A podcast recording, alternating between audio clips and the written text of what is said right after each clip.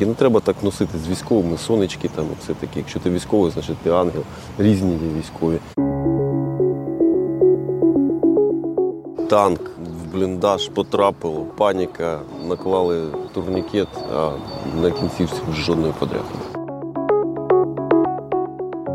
Коли з позиції привезли нам наших 200-х, повний пікап. Коли ти не бачив місяців 10 ні дітей, ні дружини, ні собаку, а потім ти їх бачиш. Це класно. Ця війна ще буде тривати довго. Ну, це важко.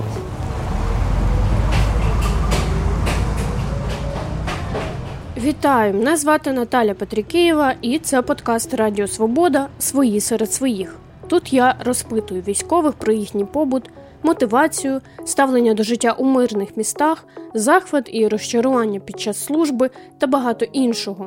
У 6-му епізоді я розмовляю з хірургом, рок-музикантом, військовим лікарем Геннадієм М'ясоєдовим, який має досвід порятунку поранених ще з Революції Гідності та початку війни у 2014-2015 роках. Зараз Геннадій М'ясоєдов, позивний маестро, лікар медпункту окремого 130-го батальйону територіальної оборони Збройних сил України. Ми записуємо цей епізод у Київському парку, оскільки військовий приїхав додому на кілька днів. Геннадію, добрий день. Добрий день. Для вас війна почалася точно не 24 лютого 2022 року. А коли це сталося? Я думаю, що війна почалась в 2014 році для мене. Після Майдану, коли почались на Сході всі події. Ну, звідти. Я збирався йти, був вибір. Мене кликали в Азов, там знайомі, і в Айдар. Ну, Айдар – це майданівці. Але влітку в Карпатах я приїхав до родини, зламав ногу. І в мене все це відклалося. Поїхав я восени 2014 року з Галиною Алмазовою в якості парамедика. Потім створилась така команда швидкого реагування, медична команда швидкого реагування «Вітерець». І це, власне, ми почали їздити. Ну, працюючи лікарем в Києві, я періодично їздив на війну. Не часто, ну, десь такі ротації у нас були по 2 тижні приблизно, тому що тут робота, ніхто не звільнявся. Була можливість їхати, там, брати чи відпустку, чи якийсь за свій рахунок. 2 тижні там, місяць приблизно вдома. А як на роботі реагували? На роботі реагували нормально, позитивно. До певного моменту, коли я не вичерпав всі свої. Там також є по законодавству всякі ці відпустки, все, вони лімітовані. Тобто просто так мене офіційно вже ніхто не відпускав. Тому, ну і це був вже 15-й рік, то вже трошки стихло, і я не їздив вже з 15-го року. Який це вигляд тоді мало? Ви приїжджаєте в якесь місто поблизу лінії розмежування? Чи... Ні, ми приїжджали прямо на лінію розмежування. Ну, насправді не вистачало евакуаційних бригад і підрозділів. Ми особисто були в 2014 році, це Піски, коли якраз там це Донецький аеропорт. І ми працювали на евакуації з аеропорту. Власне, в аеропорту в самому ми не були, а була там така точка цунамі в Пісках, коли з аеропорту привозили евакуйованих, поранених і так далі. Ми їх там підхоплювали і возили вже там в лікарні, не в госпіталі, в лікарні. Ну, так це виглядало. Ще стояв там правий сектор, от з ними працювали також. Це в 2014 році. В 2015 році ми заїжджали в Піски, а потім поїхали, от якраз Дебальцево було. І от там ми працювали. Там працювали яким чином? Ну, в принципі, що добровольці, багато таких було. Приїжджали, ну не те, що багато було, я маю на увазі, що ця система була відпрацьована, що ніякої системи не було. Що ми приїхали, нас знають. Да, от що є евакуаційна машина, і ми чекаємо на поранених, яких треба везти, ну, скажімо, в Артеміськ, який зараз називається Бахмут. Чи Бахмут, не знаю. Це неофіційно. Відповідно, ніяких там ні зарплат, ні нічого там, і в результаті там, в разі поранення також, якби це все самостійно, ніякого забезпечення. Ну, як добровольці, я добровольці, правий сектор так само воював.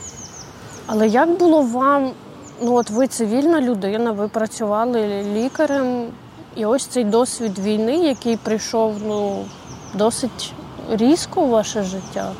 Ну, Майдан був перед цим, тому що Майдан тривав достатньо довго для того, щоб вже якийсь там досвід набути. Хоча, звичайно, ну, не порівняти. Але, ну, принаймні, якесь там розуміння чогось було. Я чергував на Майдані в профспілках, в медпункті. Ці 3 доби 18, 19, 20 я на Майдані провів в кафе «Млинці», у нас там була операційна. Все бачили. І багато майданівців, з якими ми там були, вони пішли і от склали основу «Айдар». Ну, тобто, у мене питання такого великого не було – їхати, не їхати. Цивільна людина, да, цивільна. Я ж не асоціював себе як військового.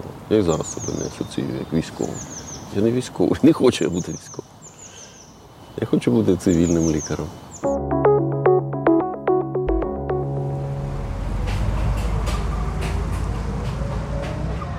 Треба сказати, що Геннадій М'ясоєдов дуже скромно розповідає про свою роботу, хоча його щоденні завдання – це порятунок життів, у прямому сенсі. Одна зі знакових історій його військового досвіду – евакуація поранених із Дебальцевого у лютому 2015 року. Разом із медичною командою швидкого реагування «Вітерець» він виїжджав із міста одним із останніх і врятував там не одного бійця. При цьому самі медики перебували під постійними обстрілами. Дебальцево було важко. Тому що був вихід, кацапи наступали, наші відбивались, багато було 300-х. При мені 200-х не було, але було дійсно важко в якому плані. Ну і якось і психологічно важко було, що наші відступають, уходять звідти. І в плані, скажімо так, технічному якомусь. Коли там машини гинули, розбивалися. От, наприклад, у нас там машину якраз накрило градами декілька машин. Ми сиділи, при тому, що інформація, що наші уходять, треба виходити, а ми виїхати не можемо. Це також були певні моменти. Ми виїхали, так. Да. Завдяки нашому водію Юра Силантьєв. Він зараз, до речі, у дикому полі. Він там зміг полагодити і вивіз нас. 300-х, і ще інший підрозділ. І машина приїхала до лікарні в Бахмуті, тоді Артемівську, і померла. У 2022 році як ви прийшли до служби, до війська? 24 числа хотів піти до військкомату, але мені сказали, що там нема що робити, бо всіх завертають. І я пішов в тероборону. Ну, з тих пір я там. Я прийшов, сказав, хто лікар. О, лікар треба. Лікар. І посада була лікаря, і лікар був. То у вас не було цього досвіду стояння в воєнкоматі по кілька днів? Мене відразу взяли. У мене ще сусід, він був вже на контракті в теробороні, тобто він вже раніше просто. І якби він мені допоміг обійти ці черги. Так що я не стояв. А люди там дійсно стояли і лишались, там вже була комендантська година, вони там лишались. На підлозі, бо ні карематів, нічого. Паркінг, бетонна підлога, холодно. Тобто, коли це все почалося, у вас не було жодних сумнівів про те, що робити і куди йти? Не було жодних сумнівів. А ви вірили в те, що почнеться повномасштабне вторгнення? Я вірив в це весь цей час, який ця війна тривала. Тобто це було питання часу, коли це почнеться. Але так, щоб готувати, там тривожний чемоданчик, валізку, я не готував. Ну, пофігізм. Просто-напросто. Якими були ці перші тижні для вас? Де ви були? Ми були в Солов'янській РДА. Там був паркінг. І от уявіть, в цьому паркінгу тисяча людей. Тисяча людей, які, певна і паніка, і інформація, яка йде тут дозована, що наступають кацапи, тут зараз чекаємо танки, тут буде ДРГ, тут щось іще, людям пороздавали зброю, люди недосвідчені взагалі. Був бардак повний. Були у нас і буквально 26 чи 27 у нас вже був перший 200-й і 300-й були в результаті певних дій. Казали, що ДРГ обстріляли. Було холодно, нічого не було. Тому що я, наприклад, взяв там рюкзачок і в мене був літній спальник. Але не було ніяких ні карематів, там бетонна підлога. Але, зрештою, якось це сформувалося. Підрозділи. У нас повноцінний батальйон. Ми деякий час ще були в Києві. Ми звідти з'їхали, тому що вже певні задачі треба було виконувати. І ми до квітня були. Ми були в Ірпіні, наші були підрозділи. Ми там також займалися евакуацією.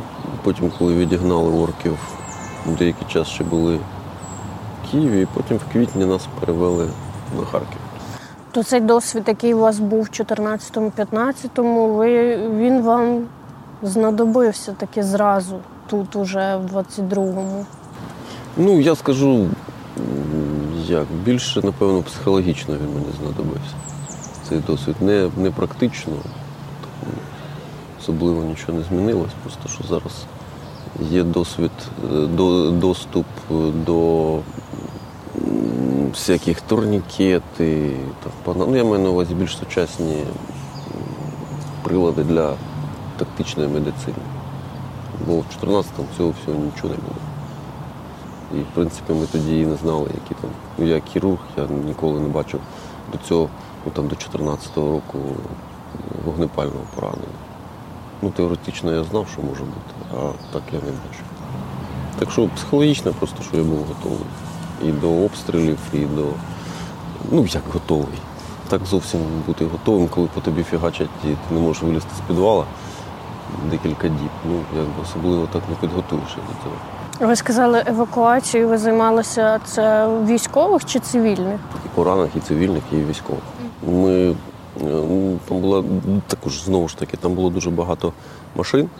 І ПДМШ були, і госпітальєри були, і ми були, які чергували на виїзді з Ірпеня. Виходили люди, і поранених виносили, і вивозили до Києва.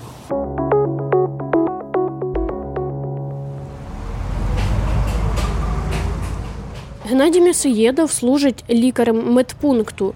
Це означає, що наразі він не практикує хірургію, і це те, чого йому не вистачає з цивільного життя.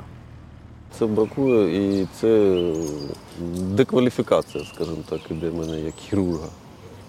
Я вважаю, що я міг би більше робити, якби я був саме хірургом. Де-небудь працювати на стабпункті, на такому самому ж. Але, специфіка така, що маємо те, що маємо. Це жар мене, я не можу йти кудись, куди я захочу. Тобто можна там шукати якісь місця, переводитись, але цей процес, по-перше, не зрозуміло, чи може він завершитись позитивно, а по-друге, це триває місяцями, тобто все які певні складнощі, скажімо так. Якби я потрапив в медичну роту, а медичні роти бувають на рівні бригад Збройних сил, не тероборони, скажімо, кадрових частин. Там, я міг би бути хірургом в медичній роті. У нас такого нема. У нас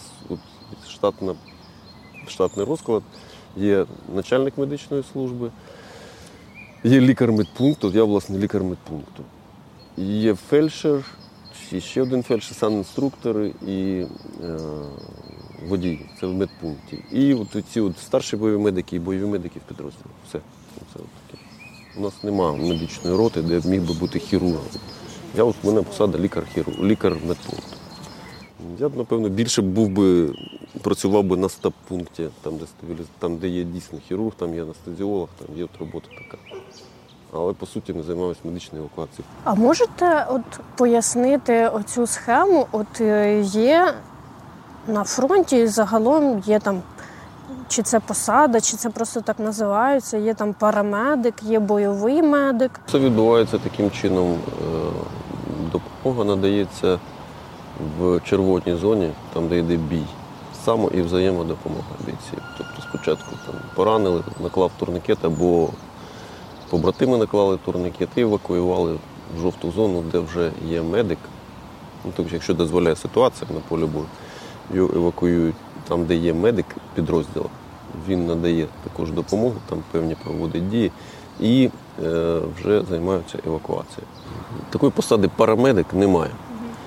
Є старший бойовий медик, ну, скажімо, ми візьмемо підрозділ, рота. Є старший бойовий медик роти і є бойові медики в зводах. І хтось ще по відділеннях, хто займається медициною, якого призначено. Бойовий медик – це посада, це не обов'язково абсолютно людина, яка б була, мала медичну освіту, абсолютно не обов'язково.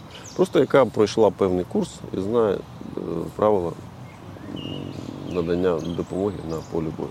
Ну, є протоколи тактичної медицини, якими користуються НАТО. Ми до цього йдемо зараз. От нас тренують по цим протоколам. Там є певні алгоритми. От по цих алгоритмах ніхто уколи не робить на полі бою. Випив боєць півпак, таблетки, там парацетамол, грам, там мелоксикам 15 мг, там антибіотик, мофлоксацин 400 мг. Все, це відразу в разі поранення боєць має випити і все. Основне – зупинка кровотечі і евакуація до наступного етапу евакуації. Там, де є медик, ну, є кейс-евак, скажімо так, а є мед-евак. От кейс-евак – це бійці з підрозділу, вони довозять до нас, до точки евакуації. Там ми їх приймаємо, стабілізуємо і веземо вже далі. Або в госпіталь, або… Ну, все залежить від ситуації. Отак відбувається вся ця робота. Тому що буває дуже часто, переважно, скажімо так, що на поле бою може пройти тільки броньована техніка і забрати поранених. Тому що машини просто загинуть. Це провод проходить, їх вивозять і потім передають нам. Ми знову ж таки, якщо можливо, стабілізуємо або вже віземо в стаб-пункт, який є. Ну, все по-різному буває. Наприклад, коли ми були під Харковом, влітку у нас було коротке плече евакуації. У нас, в принципі, Харків був поруч. І Харків був поруч, і лікарні, які під Харковом були. І нам, в принципі, швидко довозили. А, наприклад, тут на Донеччині, там все інакше. Там дуже довго відбувалася евакуація. Бувало, що поранених чекали ми, поки їх вивезуть по 4 години. Сиділи ми по 6 годин в точці евакуації. Потім вивозили на стаб-пункт. На стаб-пункті стабілізували і вже зі стаб-пункта везли ще 50 кілометрів до Краматорська, скажімо так. Отак. Все залежить від ситуації, яка є. Ось цей час, який минає від того, коли сталося поранення, і до того, коли людина потрапляє в лікарню, він впливає, власне, наприклад, на шанси врятувати кінцівку людині, так? Безумовно. Скільки часу реально ще врятувати, а скільки вже навряд чи? За протоколами вважається 2 до 3 годин. Але в реальності? В реальності може бути і більше. Але якщо, скажімо, турнікет накладений вже більше 3 годин, то є небезпека, що розвиваються зміни вже в кінцівці. І, грубо кажучи, токсини, вони потрапляють у кров. і можуть виникнути проблеми з нирками, наступити ниркова недостатність. І людина може загинути від ниркової недостатності, не від поранення. Тому це дуже велика проблема, тому для цього треба навчати бійців і постійно займатися, щоб турнікети накладали в тих випадках, коли це потрібно. Обов'язково, щоб перевіряли, контролювали турнікети, робили так звану конверсію турнікету, щоб їх пускати, дивитись. Якщо нема кровотечі, значить їх треба знімати, накладати бандажі. Ну, за цим треба дуже слідкувати. Бо дійсно, бувають випадки такі, що в запалі бою нібито отримав поранення, наклали турнікет, з турнікетом людина 4 години, а по факту ніякого поранення немає. Були такі випадки у нас. Тобто був обстріл нічний, танк, в бліндаж потрапило, паніка, наклали турнікет, а на кінці всім жодної подряпини. От щось вдарило, десь щось показалось, ну і проблеми, реанімація і так далі. Ну, слава Богу, вижив той боєць, все нормально, молодий. Ну, от ви сказали, потрібна підготовка. Як з цією підготовкою? Кожна людина, яка потрапляє у військо, вона має вміти надавати собі допомогу. Вона, в принципі, будь-яка людина зараз має вміти це робити. Але коли потрапляю до війська, то проводиться заняття з тактичної медицини. Проводиться медиками, бойовим медиками. І з бойовими медиками проводиться робота постійна. Це постійно треба робити, постійно про це говорити і постійно проводити тренування. Хто цим займається, нормально, відповідально ставиться, хто перевіряє турнікети, щоб були турнікети нормальні, щоб була аптечка нормальна. Ну і бійці, ці навички, вони мають бути відпрацьовані до автоматизму.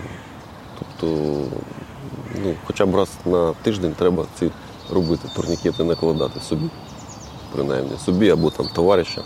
А як з тим, що навіть якщо ти кожного тижня це робиш і теоретично ти вмієш, але коли стається ця ситуація, кожна людина якось по-різному реагує, та хтось може собі допомогти, а хтось там втрачає зразу свідомість або що? Може, так. Да. Все по-різному було. А як ось ці турнікети, їхня якість? Бо досі, ми досі бачимо дискусії про те, що вони можуть бути, що краще хоч якісь, ніж ніякого. Ну, у нас політика в підрозділі така, що ми намагаємось забезпечити по максимуму якісними турнікетами. Кетівськими, 7-ї генерації, Дніпро. Отакі. І в нас, в принципі, бійці всі забезпечені такими турнікетами. За цим ми слідкуємо. Якщо якісь неякісні турнікети, ми їх забираємо, видаємо нормальні турнікети. А якщо простими словами, чим небезпечний якийсь дешевий китайський турнікет? Загроза життю. Не зупиниться кровотеча. Турнікети накладаються для зупинки масивної кровотечі.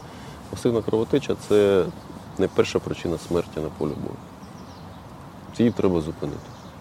Якщо її не зупинити, накласти неякісний турнікет, який зламався, там вороток зламався, чи він, ну, порватися, я не знаю, що він порветься, це вже таке зовсім з області фантастики. Ну, принаймні, він сповзе, він не буде триматись, ну, і все, людина загине просто. Просто загине.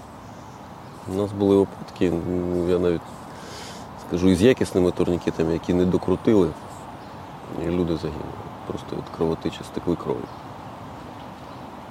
Там декілька турнікетів є, але от виходить так, що жоден не врятував. Паніка, коли, ну, тут в техніці їде, підірвались на міні, всі 300, хто контужений, і, ну, це в цьому випадку дуже важко зорієнтуватись і зробити все правильно. От коли ми проходили курси, декілька курсів американські інструктори проводили, все у нас. Всі тренування починаються з турнікету.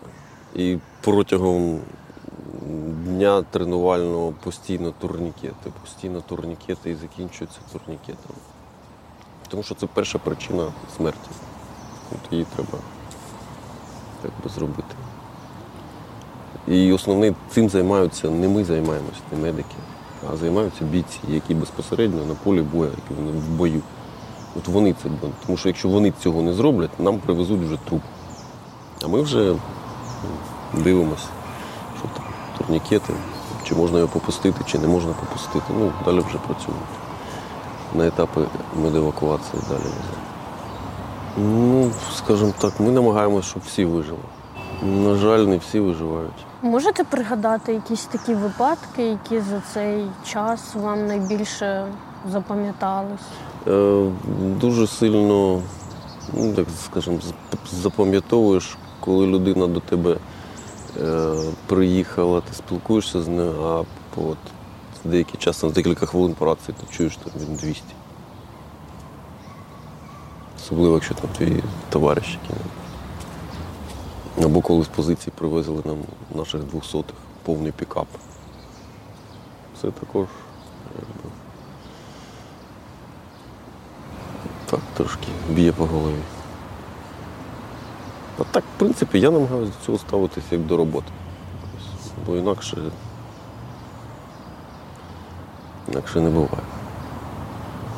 Якщо про щось думати, ну, я просто лікар, ну, якби, це робота моя і є робота. Просто її треба робити якісно, і, щоб всі в нас вижили. Люди, які служать у війську, вони завжди говорять про те, що армія – це той самий зріз суспільства, і там є різні люди. Але от, там, в цивільному житті, звичайно, що ми вважаємо кожного військовослужбовця героєм. Люди прийшли абсолютно різні, дуже багато відсіялось. Всі, звичайно, герої, але ну, є, і особливо зараз, хто відчув війну і не хоче більше воювати, і намагаються різними способами це уникнути. Хто бухає, хто просто не хоче нічого робити. Це точно, що зріс суспільства.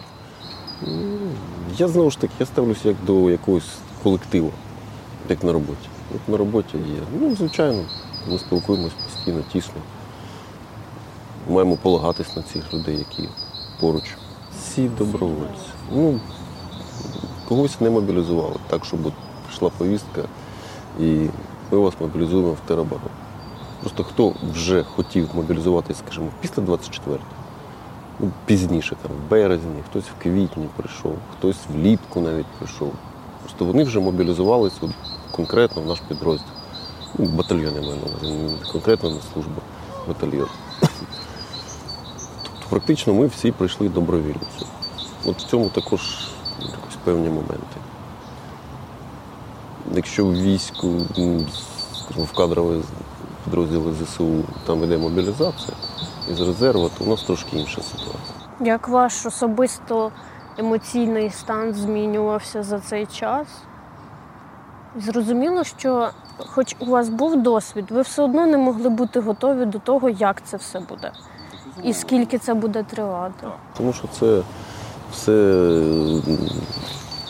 абсолютно, ну, скажімо так, не те, що абсолютно, а набагато більш масштабно, ніж було в 2014-2015 роках. Застосовується набагато важче озброєння, набагато більші кількості. Достатньо важко переживати втрати підрозділів. Ти знаєш цих людей, а от вони тобі вже 200-300, і до тебе привозять 300, і важкі 300. Це все важко. Але, ну, знову ж таки, пристосовуєшся. Знову ж таки, я ніколи і не хотів бути військовим. Я і в армії не служив. Тому я не кайфую від цього, скажу так. Добре, є якісь речі, від яких ви кайфуєте от зараз, впродовж служби? Якісь речі, які вас відволікають, якось підтримують? Ні, ну сказати так, що я прям кайфую, я б не сказав.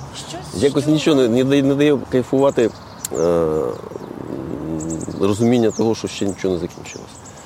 Ще багато чого попереду. Це не дає мені якось розслабитись повністю. А так, ну, звичайно, родина, собака. Це все. От від цього можна кайфувати. Коли ти не бачив місяців 10 ні дітей, ні дружини, ні собаку, а потім ти їх бачиш, це класно.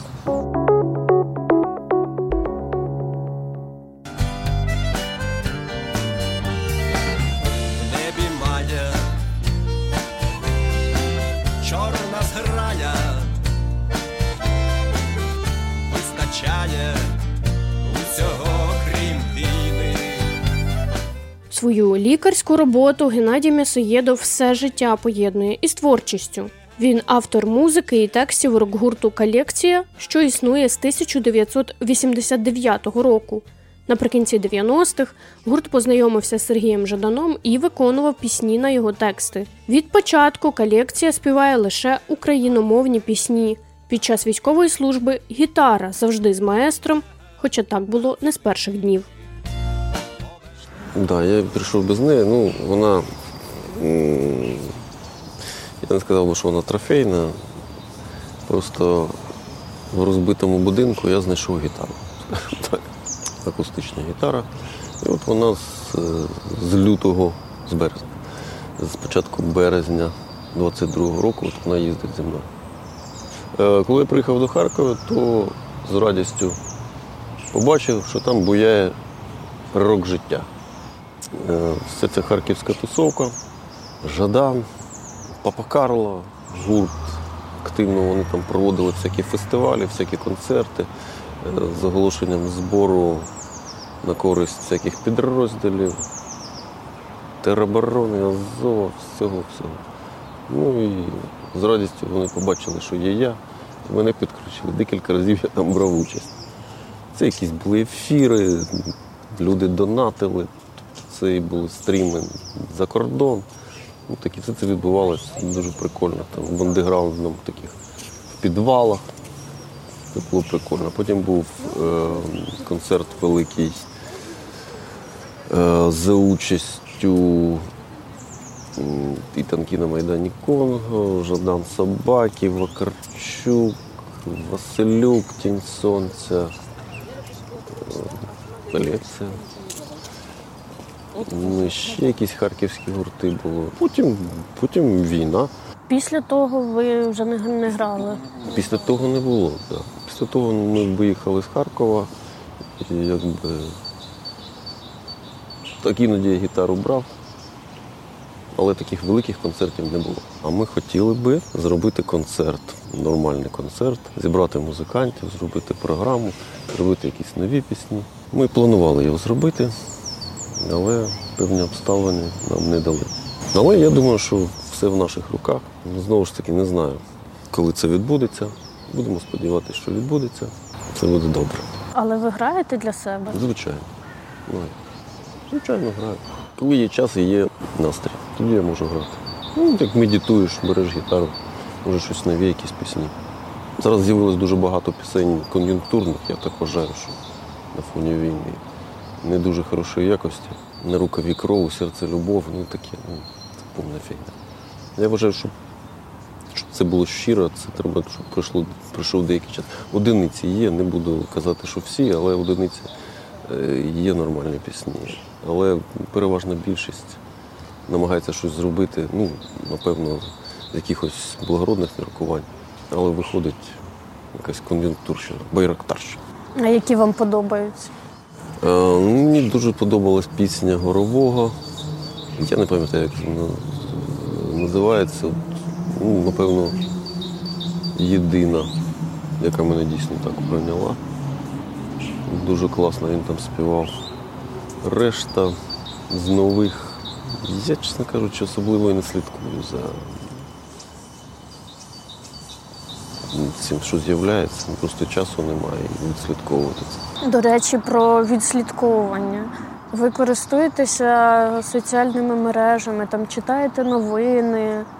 Тому що в українському суспільстві, особливо там в бульбашці Фейсбуку, постійно відбуваються якісь... Ну, люди там сваряться за щось постійно. От військові за цим слідкують? Ні.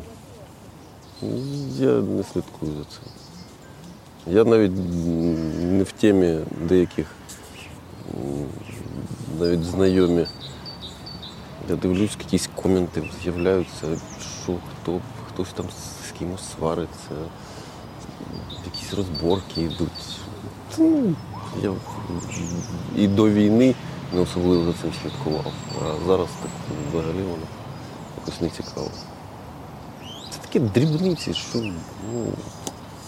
Якщо говорити про от військове життя, військовий побут, чого вам найбільше не вистачає на службі, ну крім спілкування там з близькими людьми?